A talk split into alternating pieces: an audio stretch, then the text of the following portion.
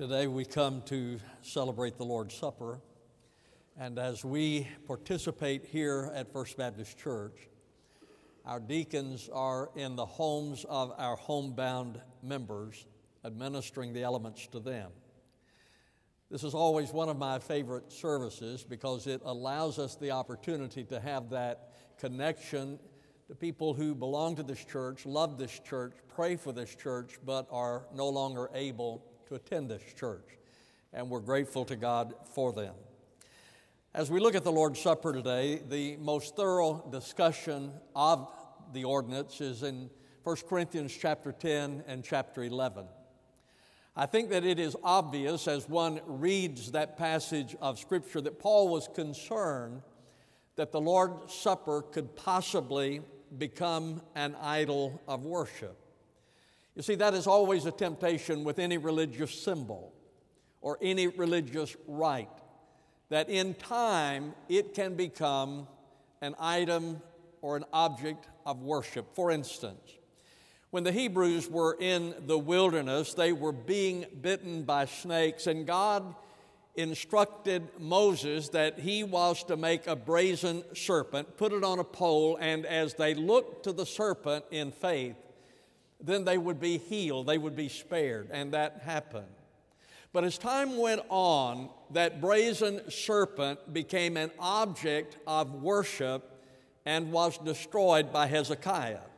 In 2 Kings chapter 18 verse 4, the Bible says he also broke in pieces the bronze serpent that Moses had made, for until those days the sons of Israel burned incense to it.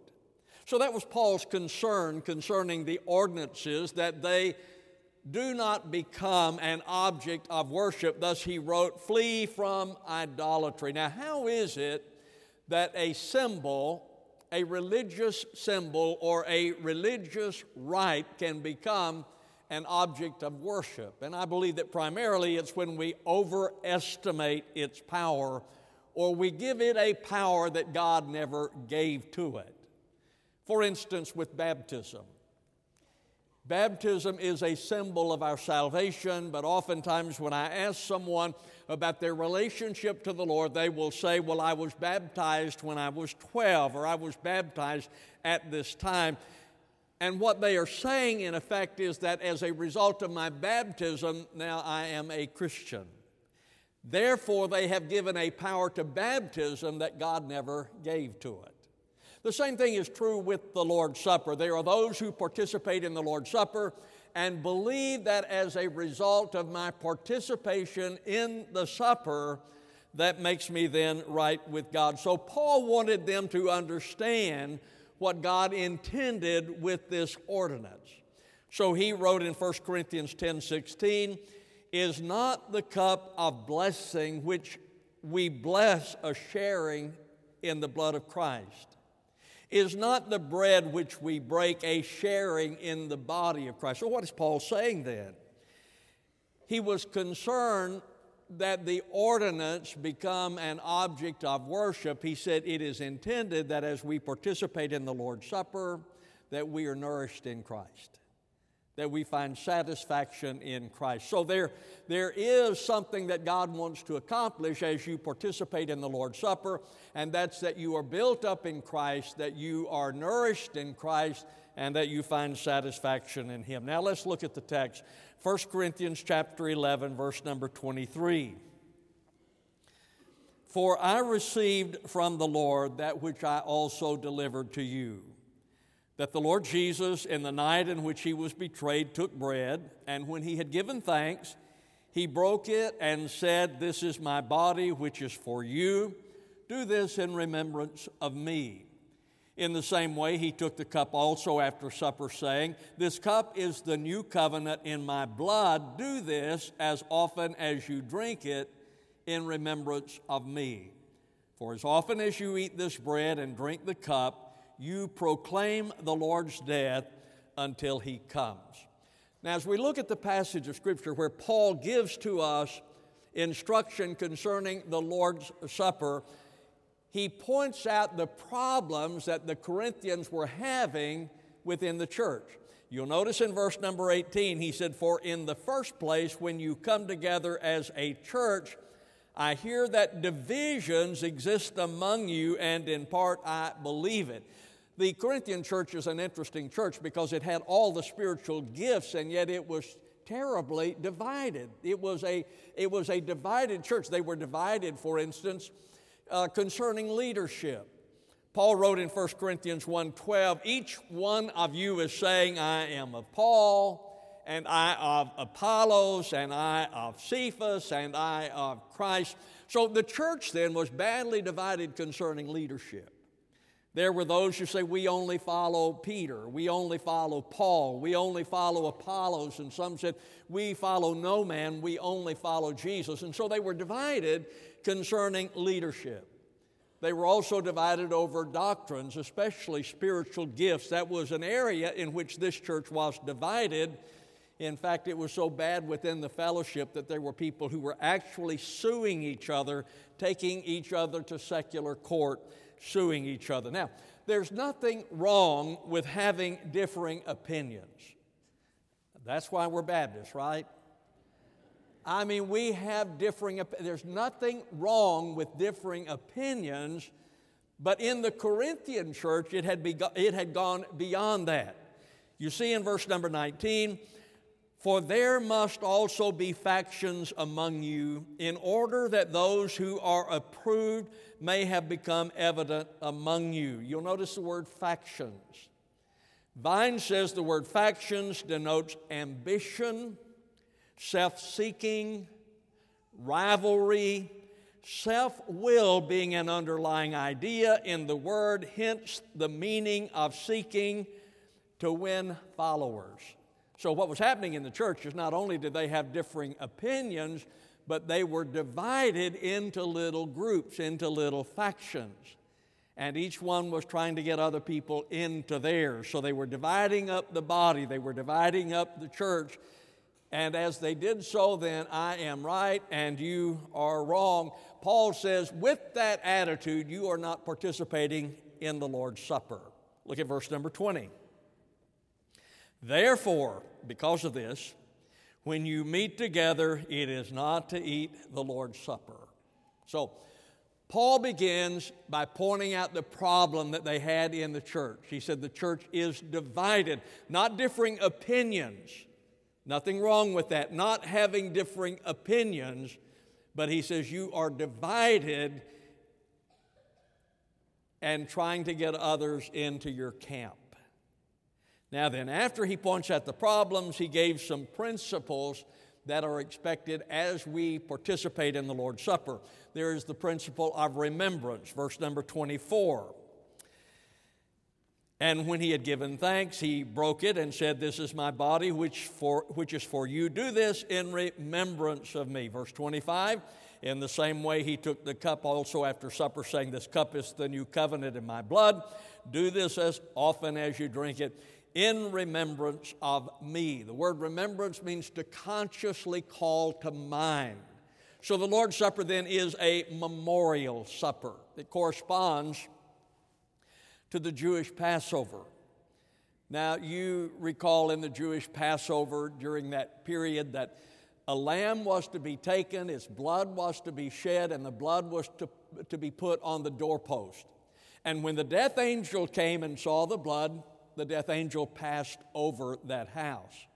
So the Passover then was in celebration. It was a, a remembrance of the deliverance that they had received. The blood had been shed, the death angel saw the blood, passed over, so the Passover was a remembrance of that deliverance. Well, that's what the Lord's Supper is. The Lord's Supper is a remembrance. We remember Jesus' deliverance. As we participate in the Lord's Supper, it is a time of remembrance. We are reminded of his sacrifice on the cross. Now, folks, as we participate in the supper, we remember that Jesus died on the cross. That's what it is. So when you receive the bread, it symbolizes the broken body of Jesus. When you receive the juice, it symbolizes the shed blood of Jesus. We remember that's what the Lord's Supper is. It is a remembrance. We remember his sacrifice. We remember that Jesus took our sins upon himself at the cross and paid for our sins. That was the reason John Baptist said, Behold the Lamb of God that takes away the sin of the world. That is what Jesus did. When he died on the cross, he took my sins upon himself. His body was broken, his blood was shed.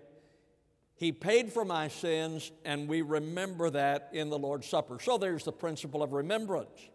There's also the principle of proclamation, verse number 26. For as often as you eat this bread and drink the cup, you proclaim the Lord's death until he comes. The Lord's Supper reminds us of our responsibility to share the good news. What is the message? His death. Proclaim his death. The gospel is the life, the death, and the resurrection of Jesus. That's what it is. I know that there are those who want to change the gospel. No, that, that is the gospel. It is the life, the death, and the resurrection of Jesus. The gospel is all about Christ. Now, what is the mandate here? We are to proclaim his death for how long? Until he comes. We proclaim his death until he comes. In other words, the message never changes. The message concerns the Lord Jesus, his life, death, and resurrection. That is the message we proclaim until he returns. So, there's the principle of proclamation, that is the message that we proclaim. Then there's the principle of expectation in verse number 26 again. For as often as you eat this bread and drink the cup, you proclaim the Lord's death until he comes we expect his return. In fact, the return of Christ is mentioned more than 300 times in the New Testament. Proclaim his death until he comes. You know, when Jesus came the first time, he came as a helpless babe, had to be taken care of by a mother and a father. When he returns, when he comes the second time, he will come as King of Kings and Lord of Lords. The last time we saw Jesus or Jesus was seen on this earth, he was abused, he was mocked, he was beaten, and he was crucified. When he comes the next time, every knee will bow and every tongue confess that Jesus is Lord. He is coming again, and Paul says that that is the hope of the believer. He says that it is our blessed hope. So there is the promise that he gives to us. Principle for participation remember sacrifice, proclaim his death, and expect his return. Then there is the personal accountability. As we participate in the Lord's Supper, you have an accountability just as I do. There's to be examination, verse number 28. But let a man examine himself, and so let him eat of the bread and drink of the cup. Vine says the word examine means to prove, to test, to approve. Now, he gives instruction as to we come to the Lord's Supper there. What did he say as we participate in the Lord's Supper? He says that you and I are to examine ourselves. The problem most of us have is we want to examine someone else's worthiness. So we look around at other people and we want to examine whether or not we think they are worthy. That's not what he said. He said we are to examine ourselves. Now look at verse 27. Therefore, whoever eats the bread or drinks the cup of the Lord in an unworthy manner shall be guilty of the body and the blood of the, the Lord. Now, I know that in the King James Version, it, it, it tends to indicate to some that you are to be worthy to participate in the Lord's Supper. No, it is, this is not an adjective, this is an adverb. It speaks of attitude. You are to have the right attitude, the right spirit when you participate in the Lord's Supper. None of us is worthy. None of us is worthy. We all need the grace of God. He is not speaking about whether or not you and I are worthy. He is speaking about our attitude. He is speaking about our spirit, that we are to be in the right spirit when we participate in the Lord's Supper. Now, there is a warning. This is the reason this is important. Verse number 29. For he who eats and drinks, eats and drinks judgment to himself if he does not judge the body rightly.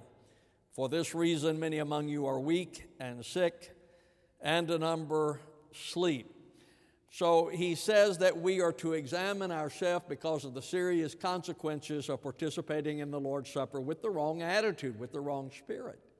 He said, There are many who are weak and sick, and some sleep. Sleep there is a euphemism for death. So he says there are some who are sick, some who are weak, and some who die because they participate in the Lord's Supper with a wrong attitude. But here's the promise that he makes, and it relieves our apprehension. I don't know about you, but when I read that, I think, whoa, maybe I'll not participate in this. Maybe, maybe there's, a, there's a question in my mind here. But here's what he does he gives us a promise that relieves the apprehension that we might have when we come to the table. Now, look at verse 31. But if we judged ourselves rightly, we should not be judged. He says that if I judge myself, then God doesn't have to. If I am willing to examine myself and judge myself, then it is not necessary for God to judge me. He goes on in verse number 32 But when we are judged, we are disciplined by the Lord in order that we may not be condemned along with the world. So he says, Now God may discipline his child, but he does not condemn his child to death. So it's important that we examine ourselves, that we have a right attitude as we participate in the Lord's Supper. But lest you be overly apprehensive, he said, if we judge ourselves, then we are not judged. God may discipline us for things in our life, but He does not condemn us for them if we know Him. So there's examination, and then there's consideration in verse number 33. So then, my brethren, when you come together to eat, wait for one another. We are to be considerate of each other at the Lord's table. In fact, He says, Come together. He uses that five times in the text. Come together, come together. So, the Lord's Supper, then, we come together in place we are here together. The Lord's Supper, we participate as a congregation, but also in spirit, which is probably more important, that we are to be united in spirit. That doesn't mean that we agree on everything, but we are united in spirit, that Jesus is Lord.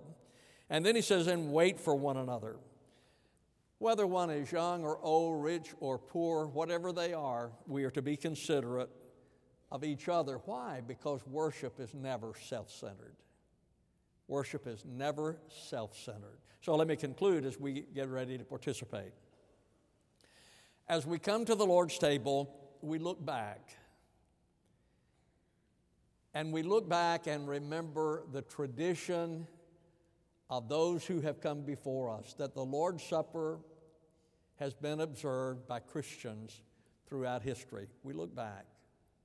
It is a time for us to look up and see the sacrificial lamb who paid for our sins on Calvary. It is a time to look out and see that there are people around us who are lost, and we proclaim the gospel to those. And then it is a time to look in to see that we are right with God. So, we're going to extend an invitation, and if there is a decision that you need to make, to be right with God. We want to give you that opportunity. Stand with me, please, and I will pray, and then the choir will sing as we extend the invitation. Our Father in God, I pray your blessings upon this time as we examine ourselves and as we remember the sacrifice of our Lord. Be with those to whom you're speaking today. May they be obedient to you. In Jesus' name I pray. Amen.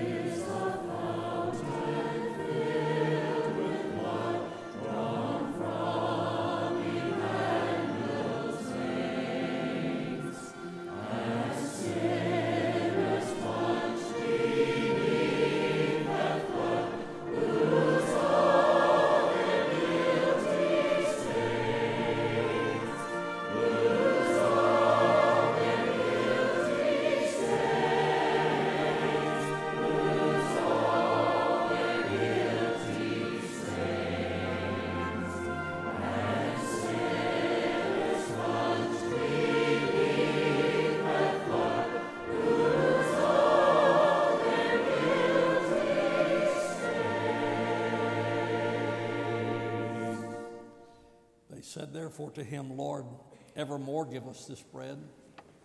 Jesus said to them, I am the bread of life.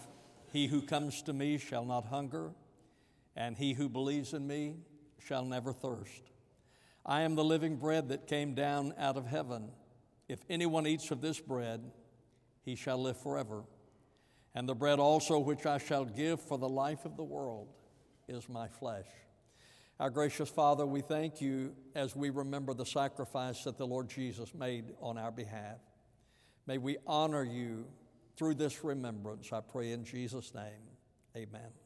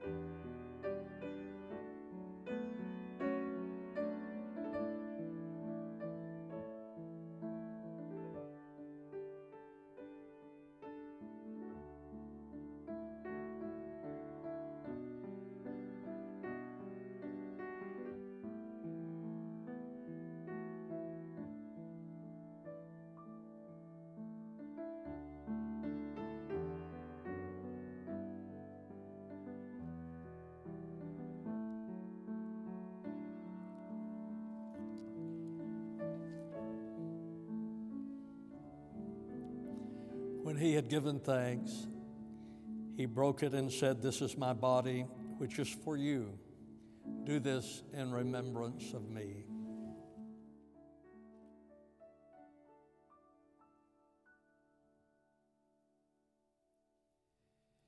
In the same way, he took the cup also, and after supper, saying, This cup is the new covenant in my blood. Our Father, your word declares that apart from the shedding of blood, there is no remission of sin. And we know that as Jesus shed his blood on Calvary, that grace and forgiveness became available to us. Thank you for your sacrifice and for your shed blood. In Jesus' name, amen.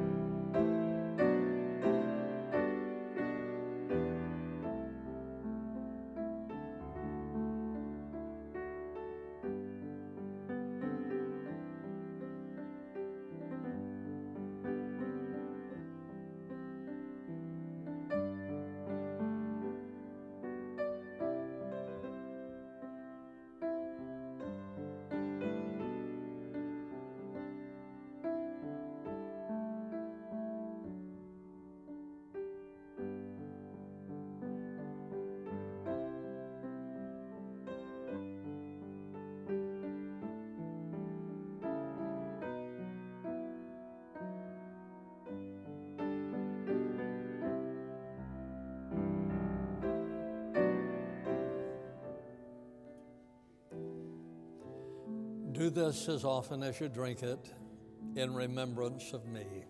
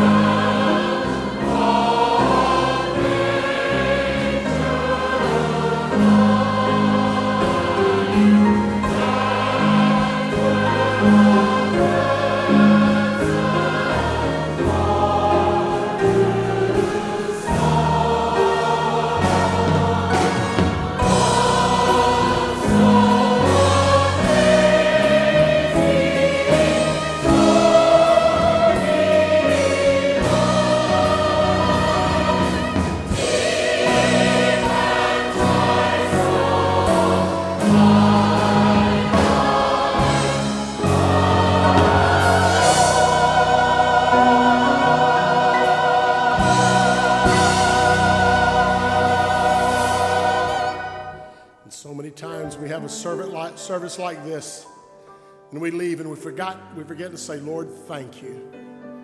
Just thank you. So right now in your own heart as we close our service would you just thank him? Thank him for his love. Thank him for what he did on the cross. Just say lord i thank you. Thank you for the privilege of being in this place today. And then our heart cry is this Hallelujah, praise the Lamb. Hallelujah, praise the Lamb. My heart sings this song again. Hallelujah, praise the Lamb. Sing it, church, sing it.